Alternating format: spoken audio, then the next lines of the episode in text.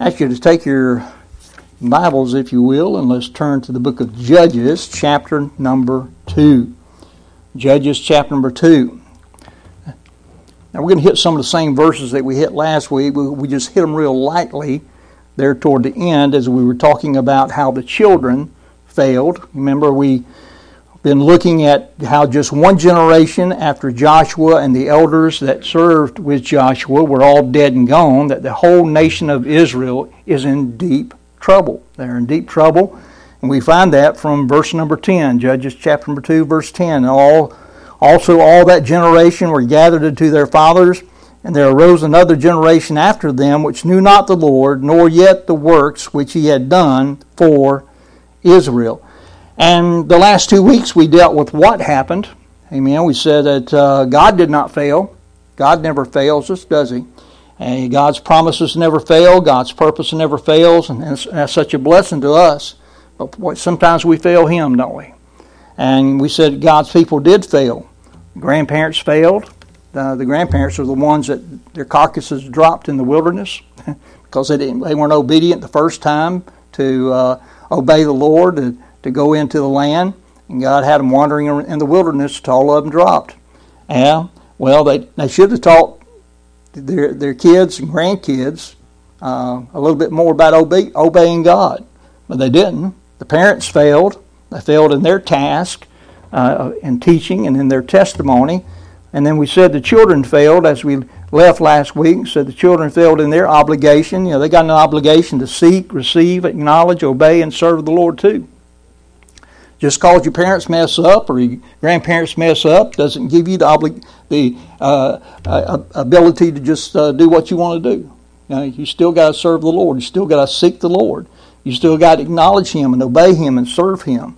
The children failed in their not only their obligation but their opportunities that God gave them and in their observance. So, uh, what happened when this generation arose that knew not the Lord?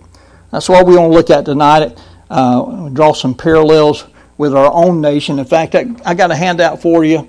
I didn't give it to you tonight uh, beforehand because I didn't want you to be distracted, okay? But uh, I think I mentioned it last week. It is from Probe, um, a very good organization that uh, they did a, they've been taking a look at uh, trends over the uh, last couple of decades, and it's very interesting what you find there how that um, in our nation things are worse than you think they are, uh, as far as where what the direction that we're headed. People that claim to be born again Christians and where they stand.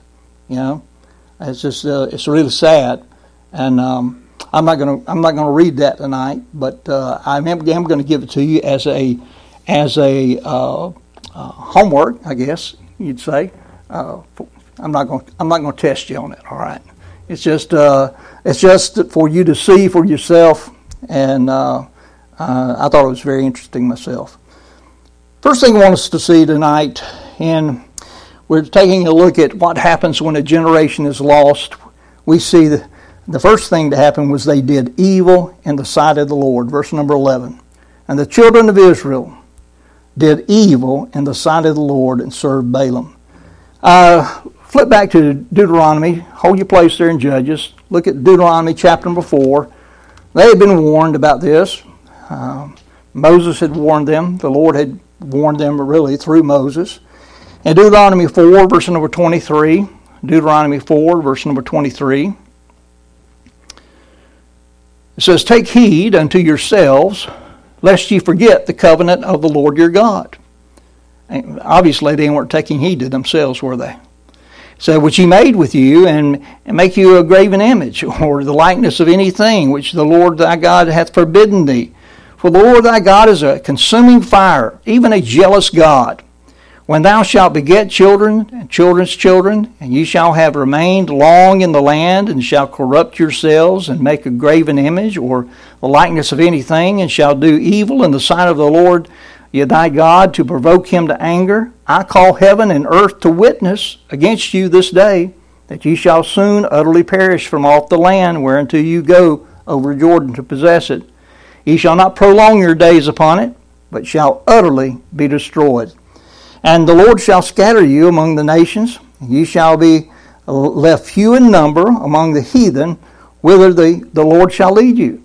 And the, there ye shall serve gods, and, and work of the work of men's hands, wood and stone, which neither see, nor hear, nor eat, nor smell. But if, if from thence thou shalt seek the Lord thy God, thou shalt find him, if thou shalt seek him with all thy heart and with all thy soul. So I'm glad the Lord gave them a remedy, amen. But uh, they did evil in the sight of the Lord. This was first and foremost uh, what happened to them. I want you to note several important things about this phrase. What they did may not have been considered evil by the Canaanite nations that they were in. I'm sure the Canaanites were just used to doing whatever they wanted to do. I mean, just think about the Canaanite nations were really like us comparing the world. We're to be different from the world. We're not to be the same, are we? But uh, I want you to see also that they were um, they what they did may not have been considered evil by the civil authorities of the nation of Israel. I mean, there's a new generation that moved on uh, on the set here. The old elders that served with Joshua, they were all gone. And anytime you got a change in administration, sometimes things can change. They can change for the better. They can change for the worse. And these uh, this changed for the worse. These folks uh, probably didn't have a problem with uh, what what Israel wanted to do. Also, think about the religious authorities of the nation of Israel, the priests. Um, you know, sadly, uh, even today, we see churches and ministers moving away from the faith. You know, and you, it'll be evident in this handout that I'll give you uh, a little bit later. But uh, you know, that's not the that's not who we listen to. Also, the fellow brethren. You know, it's easy for us to get an idea talking to others and say, you know, well, uh, let's do this. Well, that sounds real good. Let's let's do that. Well, not if it goes against God. You know, and they were probably their fellow brethren that didn't see any problem with it. And they didn't see any problem with it to themselves personally. There's a, the sense that what they were doing had become generally acceptable by all but the one who really mattered most and it was not acceptable to God. And we live in a, in a world that is becoming more and more pluralistic, moving away from God, and uh, you know, there, people around us are okay with things that we ought not to be okay with.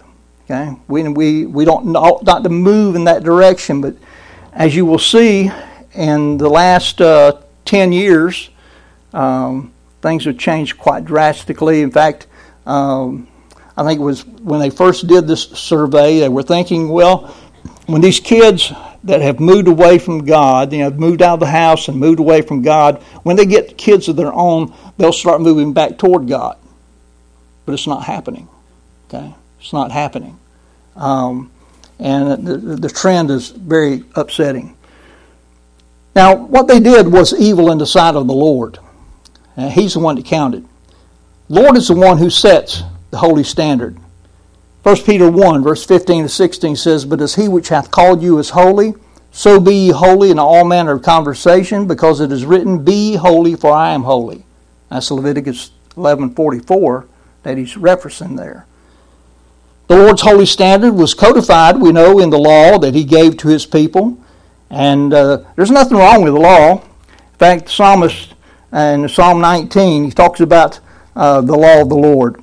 In Psalm 19, verse 7, he said, The law of the Lord is perfect, converting the soul. The testimony of the Lord is sure, making wise the simple. The statutes of the Lord are right, uh, rejoicing the heart.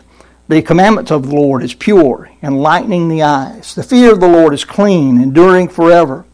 The, the judgments of the Lord are true and righteous altogether.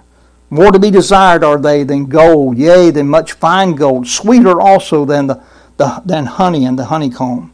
Moreover, by them is thy servant warned, and in keeping of them there is great reward. So we know that God has a standard. He's got a holy standard He uh, wants us to live up to. The holy, the Lord's holy standard was and is an immovable standard, And in fact, the psalmist said in Psalm 119, verse 89, Forever, O Lord, thy word is settled in heaven. This book right here, this book is the standard. This book is not going to be the, the thing that moves. We are the ones uh, that uh, are to move toward it, not move away from it. Amen. God's not the one who needed to change.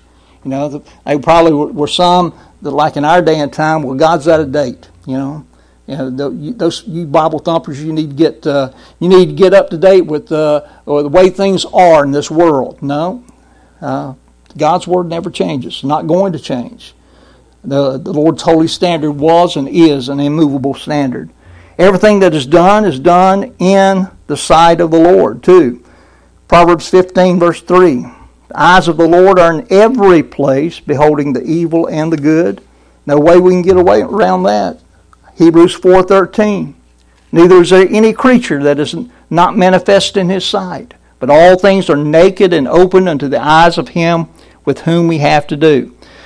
Throughout this book, and really all the historical books, those of you that have been with us for a while, you know, we just recently went through the books of Samuel and Kings. Uh, it's been a long time, a couple of years going through there, looking at the history. Uh, uh, of the kings. And some of the uh, uh, most important phrases that you'll find in those books uh, is they did evil in the sight of the Lord. It's a regular phrase. And every time they did evil in the sight of the Lord, listen, it didn't go well with them. um, it occurs seven times here in the book of Judges as descriptive of the six apostasies of Israel, which drew down upon the six servitudes that we're going to be taking a look at as we go through this book. Uh, the, Lord put them under servitude to various enemies. Uh, let's just take a look at a few of these. I'm not, we're not going to look at all of them, but of course uh, we, we read one there in, in Judges 2.11. But look at Judges chapter number 3 and also verse number 7.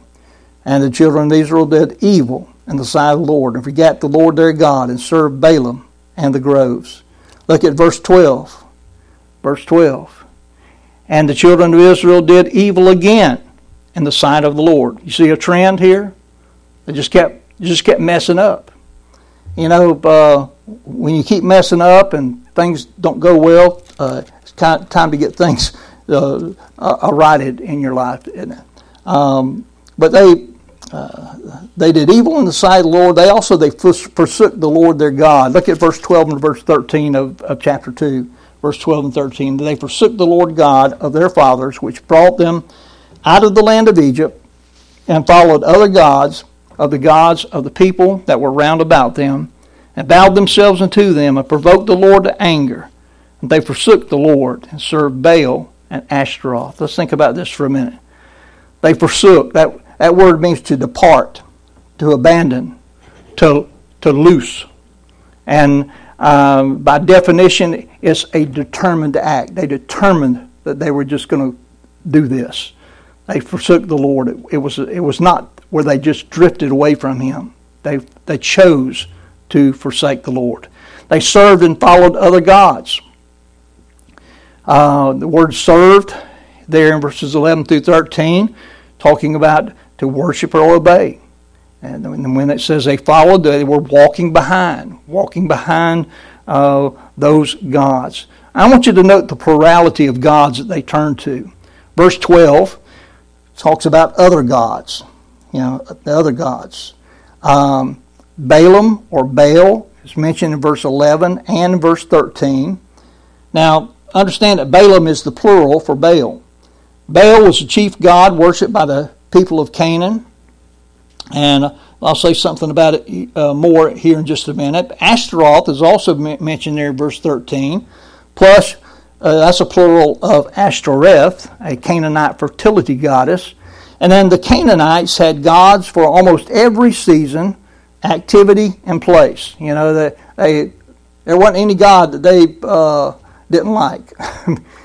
I mean, they even were okay with the Lord Jehovah as long as they could mix him in with, with their gods.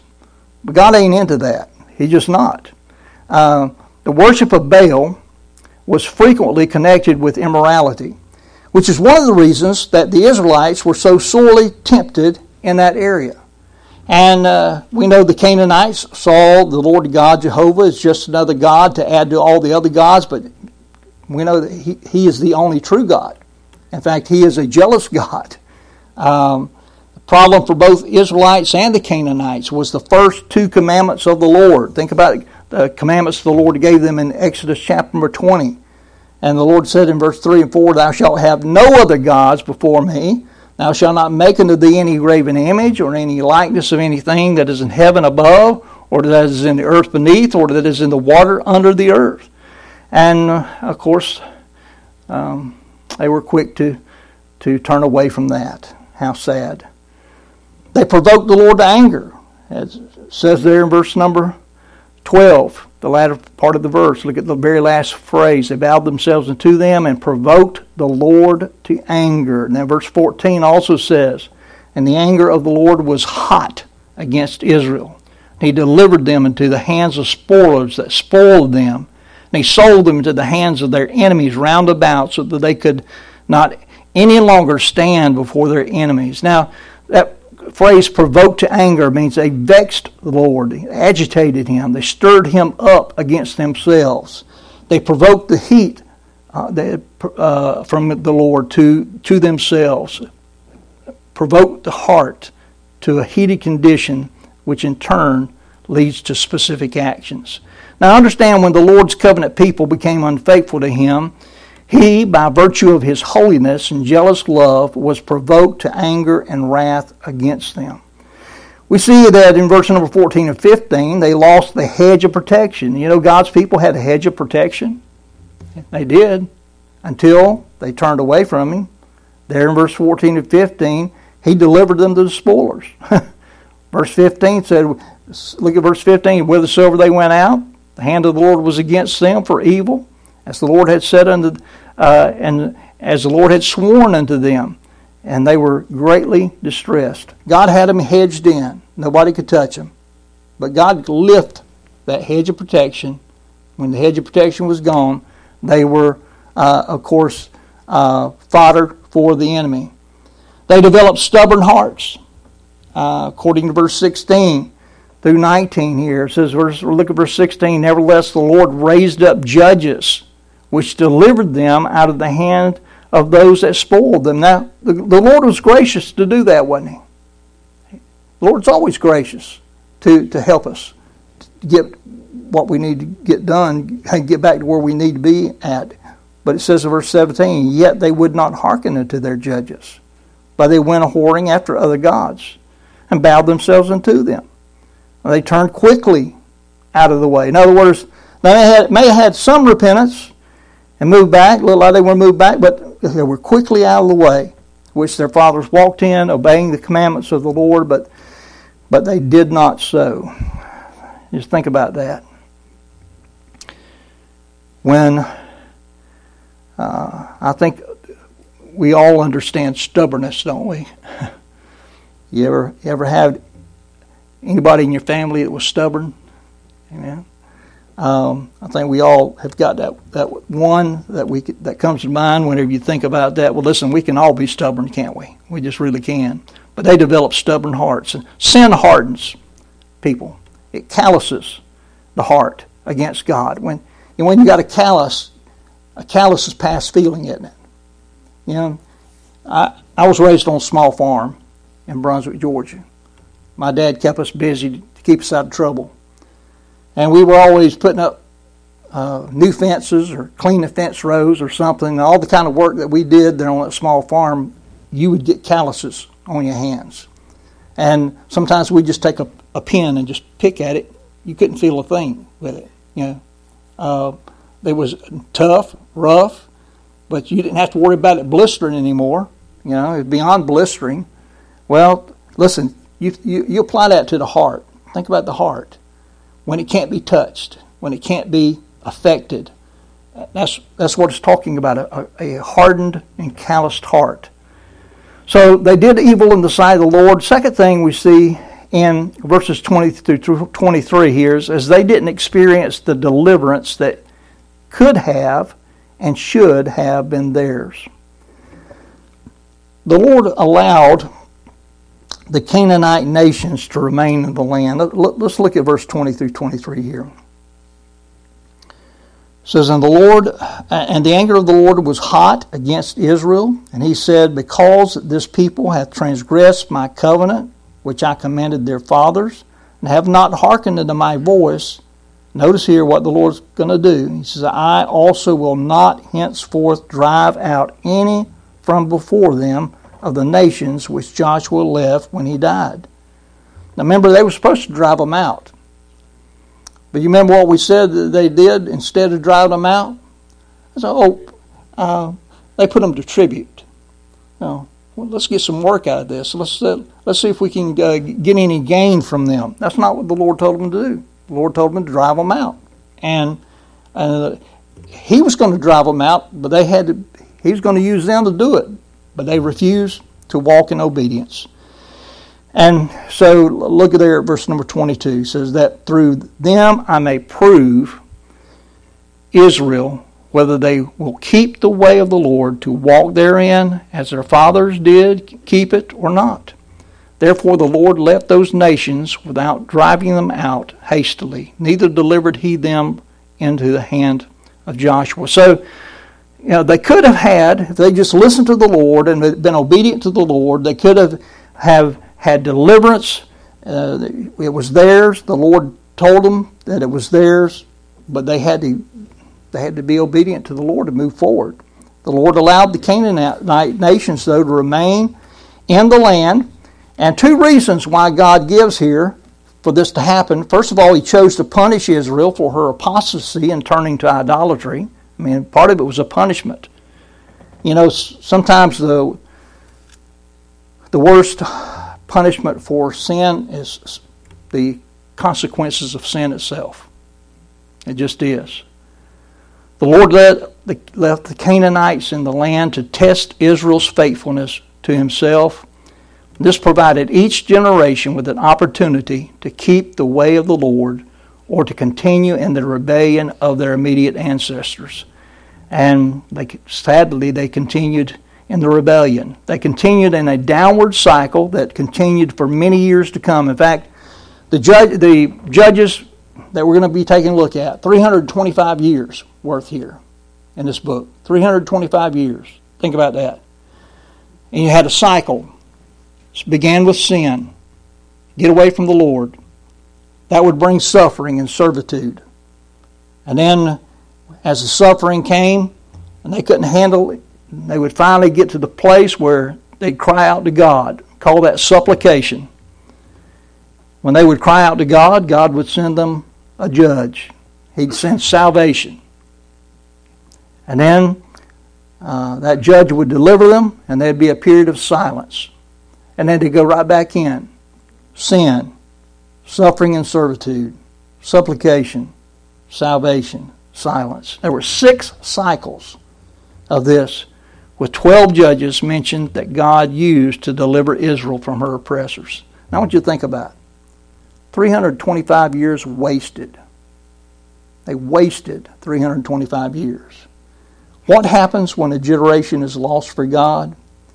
Well, you wind up with a godless society. You wind up with pain and with suffering and with servitude and all that comes with it. But it all begins with that incomplete obedience of the parents and grandparents. So they didn't full, fully carry out what the Lord uh, told them to do. And could I tell you that uh, this may be the Israelites back then, but we're seeing the same thing happen in our nation? You know, we just are. Uh, we need revival in our own land. And may we see how small compromises can lead to great sin. I, I just want to point a couple of things out here before we have our prayer time. I'm not going to read all of this to you, but it's just a sampling of what you find here. But comparing these two surveys reveals a striking decline in Chris, Christian uh, religious beliefs and practice across America over the last decade. And um, it is very striking. Some of the, when you'll notice here, they got a loose definition of born again. Because some of these folks that claim to be born again, um, they don't have what I would consider a basic biblical worldview. What is a basic biblical worldview? That's when you strongly affirm that God is the all powerful, all knowing, perfect creator who rules the world today. a lot of folks don't have a good, strong uh, idea who God is. That the Bible is totally accurate in all of its teachings. And you'll, you'll find out that some of these think, well, uh, we, can, we can take that or leave that part of the Scripture. Or a person cannot be good enough uh, to earn a place in heaven. Well, you know, attitudes are changing on that. You know, because of the pluralistic society that we live in and the education system that we see in our, our nation, people are moving into thinking, well, you know, all roads going to lead to, to heaven, but they're not. we know they're not because Jesus is the way, the truth, and the life. No man comes to the Father but by Him. And then uh, here's another one here. While on earth, Jesus committed no sins like other people do. Well, you know that there's a lot of folks who are they they say claim to be born again that think that Jesus sinned. How can you be born again and think that, that Jesus had any sin? To me, you you've missed the definition. Um, but only born again Christians had a sizable minority of one fourth affirming those four things that I just talked about. One fourth of people claiming to be born again Christians affirm that that worldview. In contrast, nearly half of born again Christians affirmed it just 10 years ago. Half. Went from half to, and split it in half again. But uh, clearly, the last decade, when you read this, you'll find out had a serious impact on the perception of what it means to be a Christian. Um, let me encourage you to read it. I know it's a little bit heavy to read, but I think it, I think it'll really help you kind of understand what's going on in our nation and know how to pray for our nation. Amen. All right, uh, that's our Bible study for this evening. Let's let's pull back out our prayer list, pray for the needs uh, on the prayer list.